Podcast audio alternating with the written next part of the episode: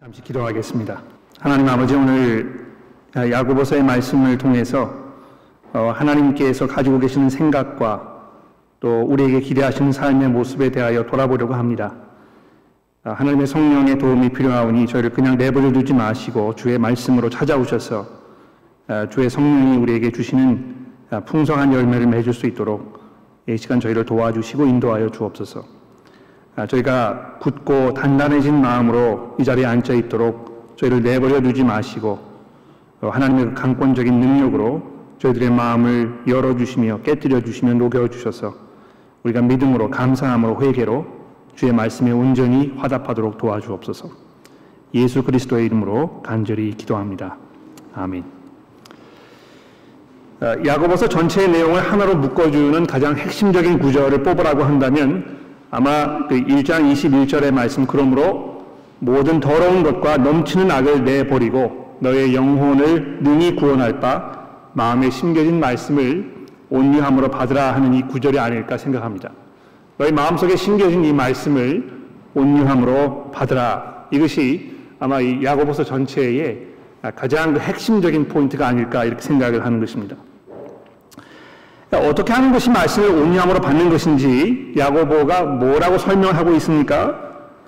아, 그 말씀을 듣기만 하여 자신을 속이는 자가 되지 말고 그 말씀을 행하는 자다 이렇게 우리에게 말씀합니다.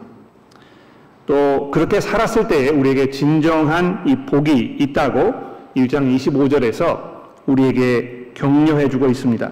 근데 그냥 이렇게 추상적으로 어, 말씀을 행하는 자가 되라 이렇게만 말하지 아니하고 어, 살면서 겪게 되는 아주 여러 가지 일들을 구체적으로 들어가면서 그 상황 속에서 우리가 어떻게 생각을 하고 어떻게 행동하는 것이 이 말씀을 행하는 삶인지에 대해서 아주 구체적으로 야고보서가 우리에게 설명을 해주고 있는 것입니다. 아, 이미 1장에서 이제 우리가 이, 이 보았죠. 삶의 여러 가지 시련이 찾아왔을 때에 아, 특별히 이 경제적으로 어려움을 겪거나 또는 이 물질적으로 우리가 풍요해졌기 때문에 이 마음속에 피어오를 수 있는 어떤 그 돈에 대한 욕심, 아, 또 그것을 우상화하려는 이런 유혹, 이런 것들이 우리의 마음을 사로잡았을 때에 어떻게 하는 것이 하나님의 말씀을 행하는 것인가, 이런 것에 대해서 1장 9절부터 11절까지 설명을 해 주었던 했습니다. 어, 사실 야고보서를 보시면 이 재산과 관련된 그 이슈들을 아주 그 중심적인 어떤 그 아, 이슈로 여러 번 반복해서 아, 다루고 있는 것을 우리가 볼 수 있습니다. 오늘 본문도 뭐 물론 그렇고요. 또 우리가 4장을 볼 때와 또 5장에서도 보겠습니다만 계속해서 이 문제가 아, 지금 우리 삶 속에 이 본문 말씀을 통하여 이렇게 주어지고 있는 것입니다. 사실 이 재산에 대한 생각과 마음의 태도는 우리 이, 우리의 중심이 과연 어디를 행하고 있는지에 대해서 아마 가장 명확하게 드러내주는 아, 그런 그 지표가 아닐까 이렇게 생각을 해봅니다. 아, 그런 면에서 이 야고보서의 말씀은 아, 우리가 정말 하나님의 말씀을 온유함으로 받아들이고 있는지를 점검해 볼 수 있는 그런 좋은 기회가 될 것입니다. 그래서 오늘 이 본문이 과연 이 재물의 문제에 관해서 우리에게 무엇을 말씀하고 있는지 우리 잠시 한번 살펴보도록 하겠습니다. 본문 말씀 2장 1절 말씀을 보십시오. 형제들아 영광의 주 곧 우리 주 예수 그리스도에 대한 믿음을 너희가 가졌으니 사람을 차별하여 대하지 말라. 만일 너희 회당에 금가락지를 끼고 아름다운 옷을 입은 사람이 들어오고 또 남루한 옷을 입은 사람 가난한 사람이 들어올 때에 너희가 아름다운 옷을 입은 자를 눈여겨보고 말하되 여기 좋은 자리에 앉으소서 하고 또 가난한 자에게 말하되 너는 뭐 내 발등상에 앉든 저기 앉든지 뭐 이렇게 하라 하면 너희끼리 서로 차별하며 악한 생각으로 판단하는 자가 되는 것이 아니냐. 자, 여기 그 2절에 보시면 이제 이 너희 회당에라는 표현이 예, 들어가 있는데요. 아마 야고보서가 지금 이 그리스도인들이 교회로 모여있는 상황을 두고 말씀하고 있는 것을 보여줍니다. 주일 아침에 우리가 오늘 지금 아침에 하고 있는 것처럼 이렇게 교회에 모여 있든지 또는 주중에 세워주기 그룹으로 아, 모인 자리에서 교우들끼리 아, 이 재산을 기준으로 사람을 차별 대우하는 상황이 아, 지금 벌어진 것입니다. 아마 이 그런 일들이 이제 교회에 야고보가 이 편지를 쓰던 시대에 종종 있었던 모양입니다. 아, 근데 그런 것이 그때뿐만이 아니고 아, 굉장히 안타깝게도 지금 상황 속에서도 아, 종종 일어나는 것을 우리가 보게 되지 않습니까? 여기 이제 그 사람을 차별한다 이렇게 번역된 이 헬라어 단어가 이제 아주 흥미로운 단어인데요. 그 문자적으로 보면 어떤 것을 이제 손에 받는다 하는 그런 동사하고 이 얼굴이라는 것을 의미하는 그, 그, 그 명사를 이렇게 합성해가지고 만든 단어입니다. 얼굴을 받는다 이제 그런 그 의미인데요. 아, 다시 말하면 이 사람을 겉으로 드러나는 모양으로 판단하는 아, 그런 것을 말하는 것입니다. 그러니까 이 차별하는 거 뭐, 아, 그, 누구를 뭐더 아, 높여주고 또 낮춰주고 아, 이렇게 이제 우리가 하는 그런 행위를 말하는 것인데 아, 그 근거와 기준이 이 겉으로 드러나는 그 사람의 외형적인 모습을 보고 판단한다는 그런 의미라는 것입니다. 아, 누구나 가장 많이 하는 그 실수가 아닌가 이제 이렇게 생각이 되는데요.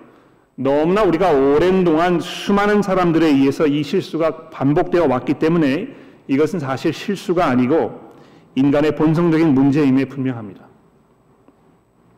사람이 자신의 이 죄악된 본성을 따라서 생각하며 움직일 때에 자신과는 다른 사람, 특히 나보다 더 낮은 위치에 있게 보이는 사람을 멸시하거나 차별하게 되는 것입니다.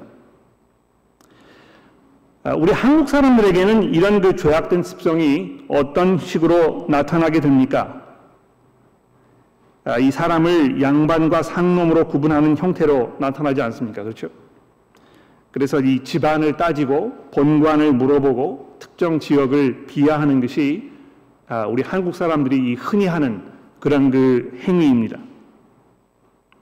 사람을 겉모양으로 판단하는 이 최첨단의 방법은 아마도 외모 지상주의에 집착한 것이 아닐까 생각을 하는데요. 이 외모 지상주의가 얼마나 절대적으로 우리 한국 사람들의 생각을 오랫동안 지배하고 있었는지 우리나라가 성형 수술, 수술의 천국이라고 불린 지가 이미 오래되었습니다. 또 말로는 이 직업에 귀천이 없다고 하지만 모두가 아, 의사나 변호사와 같은 직업에 종사하고 싶어 하고 또 그 이하가 되면 마치 실패한 인생처럼 취국하는 이유 중에 하나도 이 겉으로 드러나는 재력을 기준으로 대접을 받거나 또 대접하기 때문이 아닌가 아, 이렇게 우리가 생각할 수 있습니다. 근데 뭐 이렇게 말씀드리면 야 이거 뭐 한국 사람들만 다 이런 것처럼, 것처럼 이야기하는 게 아닌가 이렇게 오해하실 수가 있겠는데요. 호주 사람들도 마찬가지입니다. 호주에서도 뭐 사람들을 평등 이렇게 대우한다 뭐 이렇게 우리가 흔히 오해를 합니다만 사람의 이 죄악된 습성이 어디로 가겠습니까? 그렇죠? 아, 주중에 제가 그 퀀타스 항공에서 어, 조종사로 일하시는 분과 이렇게 만나서 이제 뭐 커피 마시면서 대화를 할 기회가 있었는데요. 이분이 그 코비드 기간 동안에 겪은 일이라고 하시면서 저에게 말씀하신 거 제가 좀 나눠드릴까요? 아, 여행 규제로 인해서 이제 항공사들이 이 발이 묶이지 않았습니까? 그래서 항공사 직원들이 이제 다른 서비스업으로 잠시 발을 이렇게 돌리도록 아, 이 연방 정부가 조치를 취했던 때가 있었는데 이분이 이제 그 쉬는 동안에 RPI 아, 병원에서 청소하는 병원 청소하는 일을 아, 잠시 하셨다는 것입니다. 아, 이 여객기 항공 조종사가 병원 청소부로 일을 하겠다고 나선 것도 어쩌면 뭐 좀 놀랍게 느껴지는 일일 수 있 지 모르겠습니다만 그것보다 더 주목할 일은 무엇이냐면 이분이 작업복을 입고 병원을 청소하는 동안에 그 병원에 근무하던 의사들이 거의 한 사람도 자신에게 인사를 하거나 거들떠보지 않더라는 것입니다. 아, 조종사 유니폼을 입고 있었을 때에는 뭐 그 모든 사람들이 동경의 눈으로 쳐다보면서 거의 예외 없이 자신에게 먼저 말을 걸어오려고 이렇게 하였지만 아, 이 작업복을 입고, 입고서는 이 빗자루를 들고 걸어다니는 자기를 보면서 아, 누군지 모르기 때문에 아무도 아무런 신경도 쓰지 않았다는 것을 아, 저에게 약간 그 씁쓸한 표정으로 말씀을 하셨습니다. 아마 이 세상 일반 사회에서는 이런 일들이 비일비재합니다만 교회 안에서는 어떻겠습니까? 아, 다른 교회도 접어두고 우리 교회 안에서는 어떻다고 생각을 하십니까? 혹시 우리들은 겉모양으로 사람을 판단하고 그것을 기준으로 사람을 차별하여 어떤 사람들에게는 우리가 친절하고 친근하게 다가가지만 어떤 다른 사람들에게는 관심을 보이지 아니하고 눈길을 주지 않으며 관계를 유지하는 데 있어서 그다지 노력을 기울여야 할 이 필요를 느끼지 못하고 있는 것은 혹시 아닌지 모르겠습니다.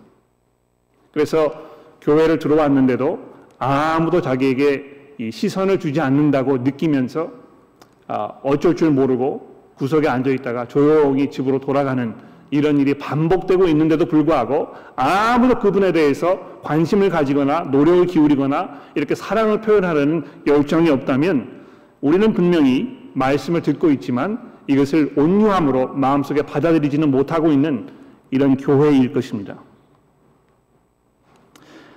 아, 근데 여러분 여기서 한 가지 더 주목할 것은요. 이 4절의 말씀이요. 4절 말씀에 보시면 너희끼리 서로 차별하며 악한 생각으로 판단하는 자가 되는 것이 아니냐 이제 이렇게 되어 있는데요. 여기 이 4절에도 이제 그 차별한다는 이 번호, 이 단어가 등장하지 않습니까? 근데 재밌는 사실은 이 4절에 있는 이 차별이라는 이 번역된 단어는요, 1절에 있는 이 차별이라고 번역된 단어와는 다른 단어입니다. 4절에 아, 있는 이 차별이라고 번역된 단어는 여러분들 뭐 이해하시기 좀 어려우시겠습니다만 1장 6절에서 이 의심한다는 뜻으로 번역된 단어와 같은 단어라는 것입니다. 아, 이한 단어가 이제 여러 가지 의미를 가지고 있는 종, 경우가 종종 있지 않습니까? 뭐 우리 말에도 이제 그런 경우가 허다한데요. 예를 들어서 그 배라는 단어를 생각해 보십시오. 아, 배라는 단어가 이 복부를 의미하기도 하지만 이게 이제 과일의 한 가지로 이해할 수도 있겠고 또 어떤 경우에는 선박과 같은 아, 그런 단어로 사용되기도 합니다. 또 이 아, 곱한다는 의미에서 뭐 두 배, 세 배 이런 식으로 사용되지 않습니까? 그러니까 한 단어가 여러 가지 의미를 가지고 있는데 이 2장 4절에서 차별이라 이렇게 번역되어 있는 이 단어도 아, 여러 가지 의미로 이렇게 번역이 될 수 있는 단어라는 것입니다. 아, 근데 그 단어의 의미 중에는 뭐 차별한다는 그런 그 의미가 있습니다만 1장 6절에서 사용된 대로 의심한다는 이런 단어가 거의 뜻이 포함되어 있다는 것입니다. 그래서 이 4절에서 너희끼리 서로 차별하며 이렇게 하는 이 말은 너희 안에 의심을 품으며 라는 이런 의미로 이해할 수 있다는 것입니다. 근데 여러분 야고보서에서 의심을 한다는 말이 어떻게 사용되고 있는지 한번 생각해 보십시오. 기억나십니까? 어떤 사람이 마음속에 의심을 하는 사람입니까? 야, 하나님이 이걸 할 수 있을까? 뭐 이 약속을 지키실까? 그런 능력이 있을까? 이걸 이제 의심하는 그런 사람을 말하는 것이 아니고요. 1장 6절에서 야고보 이렇게 얘기합니다. 우리가 하나님의 지혜를 구할 때에 오직 믿음으로 구하고 조금 더 의심하지 말라. 의심하는 자는 마치 바람에 밀려 요동하는 바다 물결 같으니 이런 사람은 무엇이든지 죽게 얻기라 생각하지 말라. 두 마음을 품어 모든 일에 정함이 없는 자로다 이렇게 되어 있습니다. 그렇죠? 야고보서에서 의심한다는 것은요. 두 마음을 품은 상태를 말하는 것입니다. 예?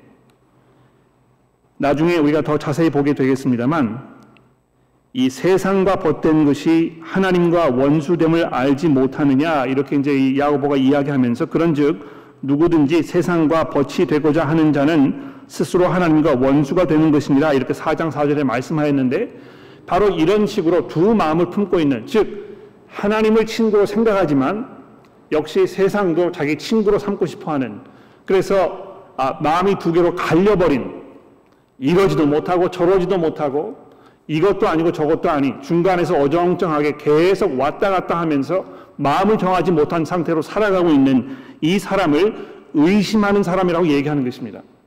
그런데 교회 안에서 겉으로 드러나는 모양으로 사람을 판단하였을 때 그렇게 하는 그 사람은 말씀을 온유함으로 받은 것이 아니고 마음속에 두 마음을 품어 하나님과 세상을 동시에 벗하려고 하는 이 사람의 모습이라고 이렇게 지적하고 있는 것입니다. 하나님의 기준으로 세상을 바라보며 하나님의 생각으로 세상을 살지 아니하고 세상의 방식도 경우에 따라서는 내 편의에 따라서는 손에 붙잡고 놓지 않으려고 고집하는 것입니다. 그래서 4절 마지막 부분에 보십시오. 그러한 사람은 악한 생각으로 판단하는 자가 되는 것이 아니냐 이렇게 야고보가 묻고 있는 것입니다. 세상적으로 생각하는 것, 세상 사람들이 하는 것처럼 그저 겉으로 드러나는 것을 보면서 그 사람을 판단하고 내가 이 사람을 사랑할 것인가 말 것인가 뭐 이렇게 생각해 보고 내가 별로 얻을 것이 없다고 생각이 되면 내가 이 사람에게 투자한 만큼 뭐 돌아올 것이 없다고 생각이 되면 내 수준에는 맞지 않기 때문에 내가 거기 내려갈 필요 없다고 생각이 되게 되면 내가 이렇게 이 사람에게 많은 시간 투자를 하면서 내게 많은 어떤 그 불이익이 올 것이라고 생각이 되었을 때 그 사람을 멀리하고 거기에 관심을 두지 아니하고 내가 여기 헌신하지 않으려고 하는 이런 생각을 가지고 있을 때 악한 생각으로 판단하는 삶을 그래서 두 마음을 품어 하나님의 말씀에 순종하지 않으려는 이런 모습으로 사는 사람이라고 야고보가 날카롭게 지적하고 있는 것입니다. 자, 그런데요, 아, 거기 그것뿐만이 아니고 이 1절 말씀에 이 주목해 보시면 아, 예수 그리스도에 대한 그 믿음에 대해 이야기하면서 아, 그리스도 이 주 예수 그리스도를 영광의 주시라고 이렇게 부연 설명하고 있는 점을 주목해 보십시오. 그냥 뭐 주 예수에 대한 믿음 이렇게 이야기하고 지나갔어도 되었을 텐데 그렇게 하지 아니하고 거기다가 구태여 영광의 주이신 주 예수 그리스도라고 이렇게 자세하게 설명한 그 이유가 무엇이겠습니까? 아, 이것이 야고보 사도의 아, 놀라운 점이 아닌가 생각합니다. 자기의 친형님이셨던 아, 그래서 함께 자라면서 아, 이분이 무슨 생각을 하면서 살았는지 이분의 뭐 그 습관이 무엇인지 이런 걸 낱낱이 다 알고 있는데도 불구하고 그분을 이 영광의 주시라고 이렇게 불렀던 그 야고보는 무슨 의도로 이렇게 이야기한 것이겠습니까? 세상 사람들이 영광을 중요시하고 영광을 찾고 영광을 누리려 하고 영광에 정말 그 모든 것이 이렇게 집중되어 있는 그런 우리 삶을 돌아보았을 때 잠시 그것을 멈추고 참 영광의 주이신 오직 유일하게 영광을 받으시기에 합당하신 그래서 이 세상의 모든 영광을 다 이미 소유하고 누리고 계시는 그 영광의 주이신 그분을 바라보았을 때 이 세상 사람들이 가지고 있는 가치관과 기준으로 이 영광을 판단하려고 하는 이것이 얼마나 부질없는 짓이고 어리석은 것인가 우리가 이해할 수 있게 된다는 것입니다. 그래서 바울 사도 그렇게 얘기했잖아요. 내가 뭐 이 헬라인 중에 헬라, 아, 유대인 중에 유대인이고 히브리인 중에 히브리인이고 내가 뭐 어느 가문에서 태어나가지고 율법을 지키는 데 있어서는 그 누구에도 뒤지지 않는 이런 삶을 살았지만 내가 예수 그리스도 그분을 만난 후에는 내가 이 모든 것들을 다 배설물로 여겼다. 이렇게 고백하지 않았습니까? 그분의 영광을 우리가 이해하였을 때, 그분이 얼마나 영광스러우신 분인가를 우리가 이해하게 되었을 때에 이 세상에서 우리가 중요하게 여겼던 이런 모든 것들이 별로 그렇게 중요하게 여겨지지 않는 것입니다. 아, 그래서 이 교회를 들어가 보면 이 교회에 있는 성도들이 정말 이 복음을 잘 이해하고 있는지 아닌지 이 금방 알 수 있는 방법이 있습니다. 무엇인지 아십니까? 들어오는 사람들을 온 교회 식구들이 어떻게 반기는가를 보면 알 수 있습니다. 분명히 그리스도의 복음으로 변화되어서 새로운 가치관을 살, 가지고 사는 사람들은 다른 사람들을 향하여 더 깊은 관심과 더 깊은 겸손으로 다가가게 되어 있습니다. 뭐 이 세 살적 버릇 여든까지 간다고요. 아, 이 뭐 습관이 고쳐지겠습니까? 이제 이렇게 사람들이 아, 회의를 가지고 있습니다. 그러나 예수 그리스도를 만난 후에 새로운 가치관으로 새로운 시각으로 사람들을 바라보게 되고 세상을 이해하게 되고 서로 관계하게 되는 사람들 경우에는요. 뭐 이 고개가 벼가 이기면 이길수록 고개를 숙인다고 하는데요. 정말 그렇게 되는 것 같아요. 믿음이 우리 가운데 자라고 우리가 예수 그리스도의 그 영광을 바라보게 되고 그분께서 어떠한 분이신가를 우리가 이해하게 되면 될수록 우리는 점점 점점 내 자신을 낮추고 그래서 다른 사람들을 더 깊은 관용과 사랑으로 극률함으로 다가가게 되는 것입니다. 특별히 내가 머리를 숙일 필요가 없다고 생각되는 이런 사람들에게 더더욱 그렇게 되는 것입니다. 그래서 여러분 이 5절의 말씀을 보십시오. 이게 이제 그 어, 세상 사람들이 별로 그 즐겨하지 않는 기뻐하지 않는 아, 그런 말씀입니다만 이 5절의 말씀이 어, 굉장히 우리에게 많은 도전이 되는 것 같아요. 내 사랑하는 형제들아 들을지어다 하나님이 세상에서 가난한 자를 택하사 믿음에 부요하게 하시고 또 자기를 사랑하는 자들에게 약속하신 나라를 상속으로 받게 하지 아니하셨느냐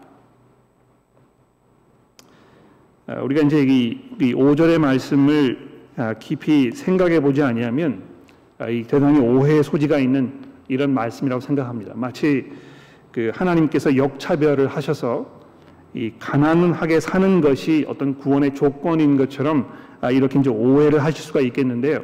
지금 이 야고보 사도가 우리에게 하라는 이 말씀이 무엇입니까? 아, 하나님이 세상에서 가난한 자를 택하사 이제 이렇게 되어 있는데 아마 이것은 세상 사람들이 보았을 때 가난하다고 여겨지는 세상 사람들이 가난하게 여기는 보잘 것 없고 뭐 그 별로 이렇게 주목받을 만한 그런 아, 이 가치가 없는 이런 사람들을 말하는 것일 것입니다.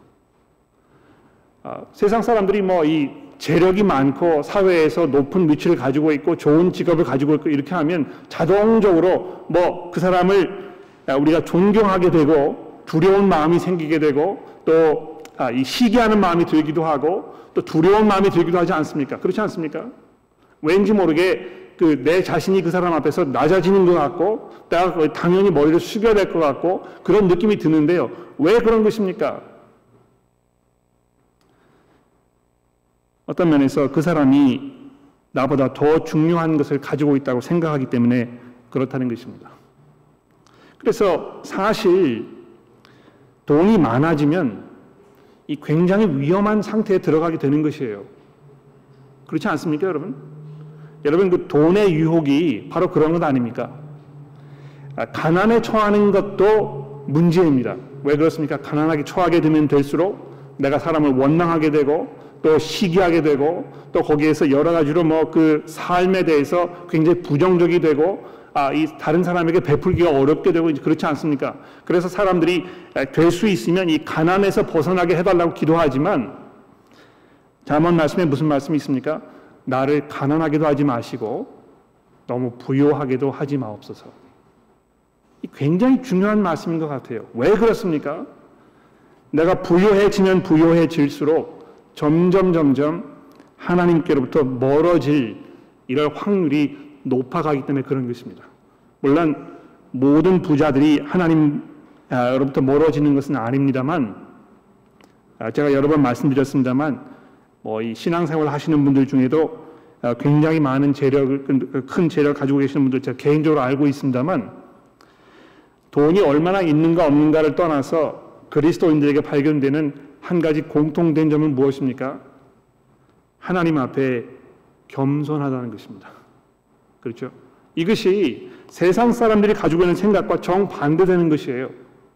뭐 이 자수성가하신 분들 자기의 능력으로 이 세상에서 뭐 무엇을 이렇게 일구고 업적을 쌓아 놓으시면 자기 자신에 대한 이 긍지와 자부심이 점점 점점 강해지고 그래서 다른 사람에게 의지하는 마음이 생기지 아니하고 그래서 더더욱 하나님을 향하여 겸손하고 의지하려는 마음은 눈꽃만치도 찾아보기 어렵게 되는 것입니다.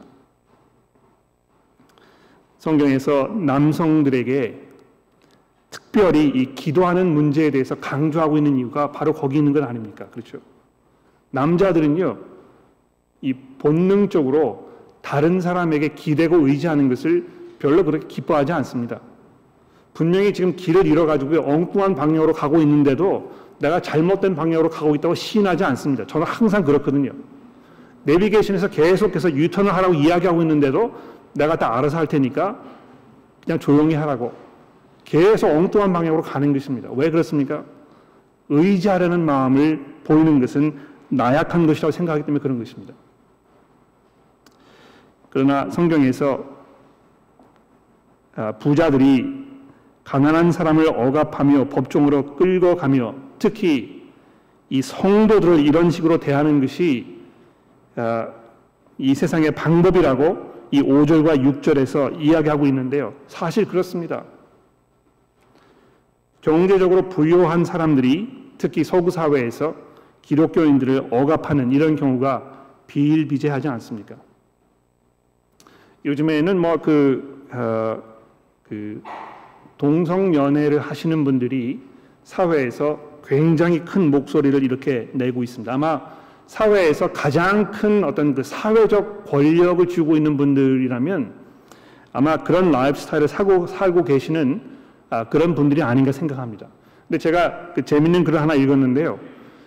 어, 그런 분들이 아, 점점 점점 사회에서 아, 그런 그 권력을 누릴 수밖에 없는 그 이유가 있답니다.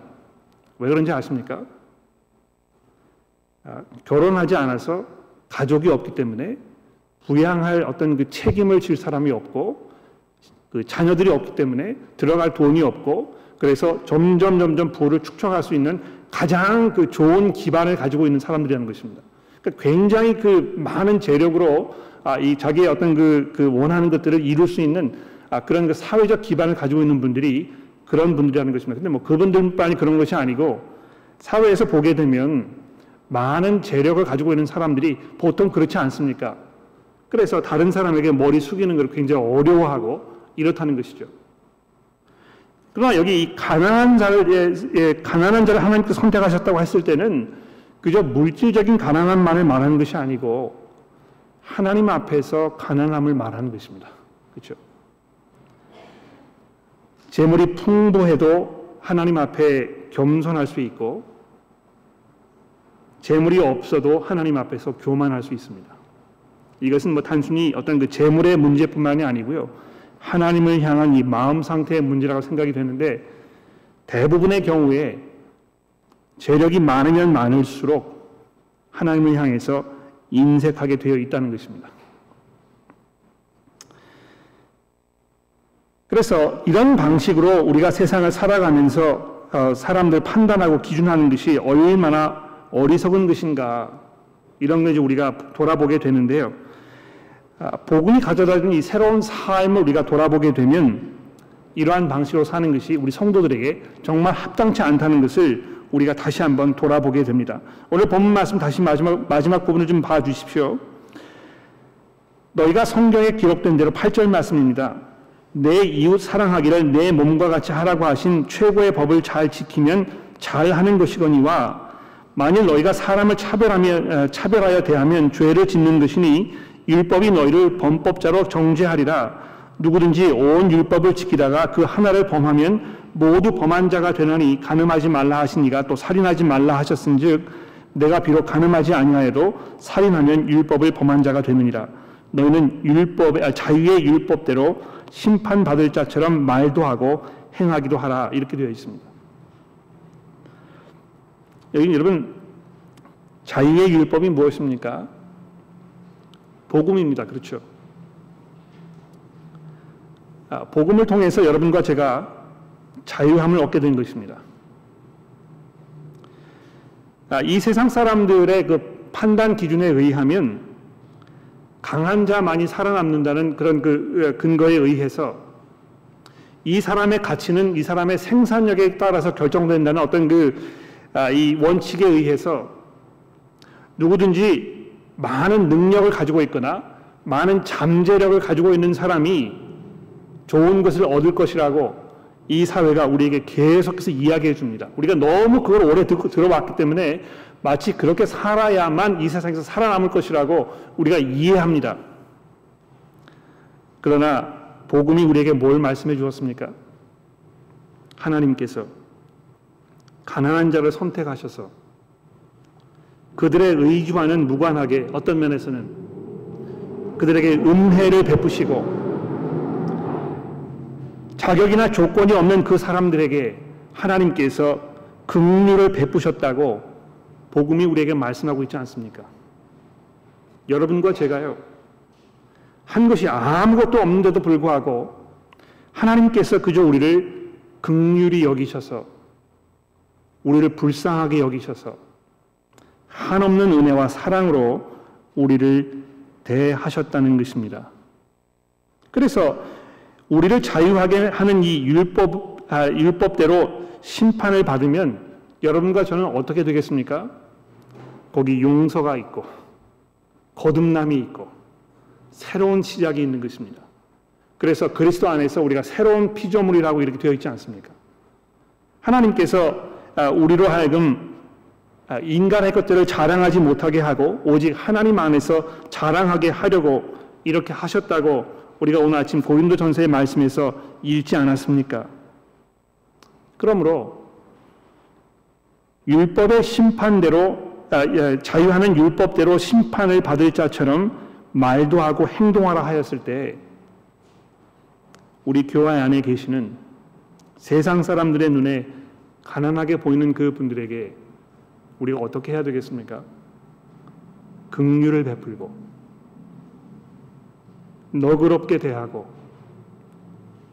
하나님께서 우리에게 친절하게 하셨던 것처럼 우리가 그렇게 하는 것이 맞다는 것입니다. 여러분 이 이것이요 이 세상의 방식과 얼마나 다른 것인지 잘 한번 생각해 보십시오. 세상에서는 이 평등이라는 것을 우리가 쟁취해야 되는 것으로 생각합니다. 그렇죠? 그러니까 나도 인간이기 때문에 당신과 똑같은 그 대접을 받을 권리가 있다. 그래서 요즘에 뭐 유행하는 이 Black Lives Matter 이 흑인 의인권 이거를 우리가 이제 보장해 줘야 되겠다 해서 뭐 운동 경기를 하기 전에도 사람들이 다 무릎을 꿇고 하기도 하고 뭐 데모를 하기도 하고 이렇게 하는 거 아닙니까? 내가 누릴 수 있는 권리는 내가 힘으로 쟁취하는 것이라고 생각하는 것입니다. 그래서 이 평등이라는 것은요, 그냥 어떤 그, 아, 그 외부적인 가치에 의해서 모든 사람이 따라가야 하는 것이기보다는 내가 무력으로 무슨 방법을 통해서든지 쟁취해야 되는 것으로 생각한다는 것입니다. 그러나 자유의 율법이 우리에게 무엇을 요구하는 것입니까? 권리를 주장하는 것이 아니고요. 긍휼을 베푸는 것입니다. 심지어는 이것을 받을 만한 가치가 없다고 여겨지는 사람에게도 한없이 은혜를 베푸는 것입니다. 아, 재밌는 사실은요, 성경이 기본적으로 가난한 사람과 부한 사람이 있을 때에 이 빈부의 격차를 줄여야 한다고 이야기하지 아니하고 어떻게 이야기합니까? 가난한 사람은 가난한 사람대로, 부한 사람들은 부한 사람대로 자족하는 법을 배우며 살라고 얘기합니다. 그리고 많이 가지고 있는 사람의 경우에는 그렇지 못한 사람들에게 너그럽게 베풀라고 얘기합니다. 그렇지 않습니까? 아, 이것은 이 세상 사람들이 가지고 있는 생각과 굉장히 다른 방식이에요. 아, 뭐 이 사회주의 혁명에 의하면 없는 사람들은 가지고 있는 사람들 다 뒤집어 엎어가지고 사회혁명을 이루어서 새로운 세상을 만들어낸다고 이야기하잖아요. 그래서 괜히 뭐이 예, 부자를 이렇게 예, 부자가 되면 죄의식을 느끼는 것입니다. 야, 이거 내가 이러다가 뭐 이 돌 맞는 게 아닌가. 교회를 들어가도 왠지 모르게 내가 죄를 짓는 것처럼 생각이 되고 성경이 이 반 자본주의가 아닌가 뭐 이런 생각을 하게 될 수 있습니다. 그러나 그렇지 않습니다. 우리에게 중요한 것은 세상 사람들처럼 생각하고 세상을 이해하는 것이 아니고요. 하나님의 방식대로 이 세상을 이해하는 것입니다. 긍휼을 행하지 아니하는 자에게는 긍휼 없는 심판이 있으리라 이렇게 이야기하면서 13절 맨 마지막 절에 무슨 결론을 내리고 있습니까? 긍휼은 심판을 이기고 자랑하느니라 이렇게 되어 있는데요. 하나님께서 우리에게 긍휼을 베풀어 주신 것처럼 우리가 서로 서로에게 긍휼을 베푸는 이것이 얼마나 아름다운 것인가. 이것이 얼마나 이 말씀을 온유함으로 받는 것인가. 이런 것들을 우리가 오늘 아침에 돌아보아야 되겠습니다. 성도 여러분, 어떻게 우리가 서로 긍휼을 베풀 수 있겠습니까? 뭐 여러 가지 방법들이 있을 것 같아요. 아, 자식의 혼사를 앞두고 계시는 분들 계십니까? 아, 내 아들의 뭐 이 배우자로 적절한 사람이 어떤 사람인지 고민하고 계십니까? 어떤 기준으로 그 사람들 판단하고 계십니까? 또 세워지기 그룹을 새로 배정 받으실 때에 내가 어떤 사람과 함께 그룹에 들어갔으면 좋겠는가 이런 생각하고 계십니까? 야, 이 우리 그룹에는 저 사람만 없으면 참 좋겠다 이렇게 생각하고 계십니까?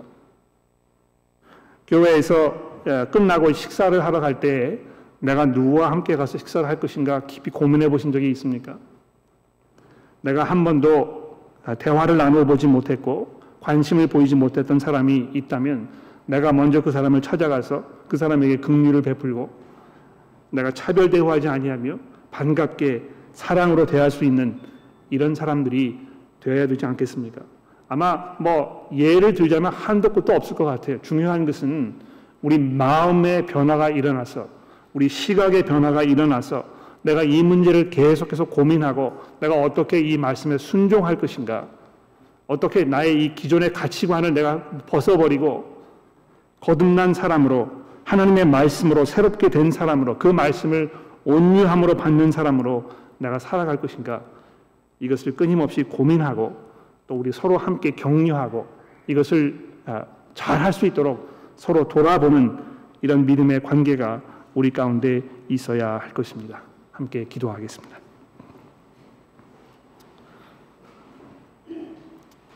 하나님 아버지, 오늘 이 시간에 저희들의 삶을 돌아보며 혹시 우리가 하나님 앞에 회개하고 우리가 생각의 전환이 일어나야 될 이런 부분들은 없는지 돌아보게 됩니다. 하나님 혹시 교회 내에서조차 우리가 이 세상의 방법을 고집하며 또 그러한 식으로 사람들을 대하며 또 그렇게 하고 있는 것이 어, 하나님께서 우리를 대하셨던 방법과 아, 일치하지 않는 것임을 알고 있음에도 불구하고 우리가 그것을 바꾸지 않으려는 이런 고집으로 살고 있지는 않은 것인지 돌아보게 도와주옵소서. 하나님께서 아, 이 세상의 가난한 자들을 선택하셔서 그들에게 풍성한 은혜를 베푸셨다는 사실을 우리가 마음속에 깊이 아, 담아두게 하시고 아, 그래서 특별히 나보다 형편이 못한 것처럼 보여지는 그런 분들이 있을 때에 더더욱 우리가 그분들을 사랑으로 대하며 인내심으로 대하며 긍휼을 베풀 수 있도록 하나님이여 저희를 도와주옵소서. 주께서 우리에게 긍휼을 베푸셨으니 우리가 긍휼 없는 이런 심판을 받지 않는 이런 자들로 살게 하시고 끝까지 주의 말씀에 따라서 이 세상을 살아가도록 우리를 인도하여 주옵소서. 예수 그리스도의 이름으로 간절히 기도합니다.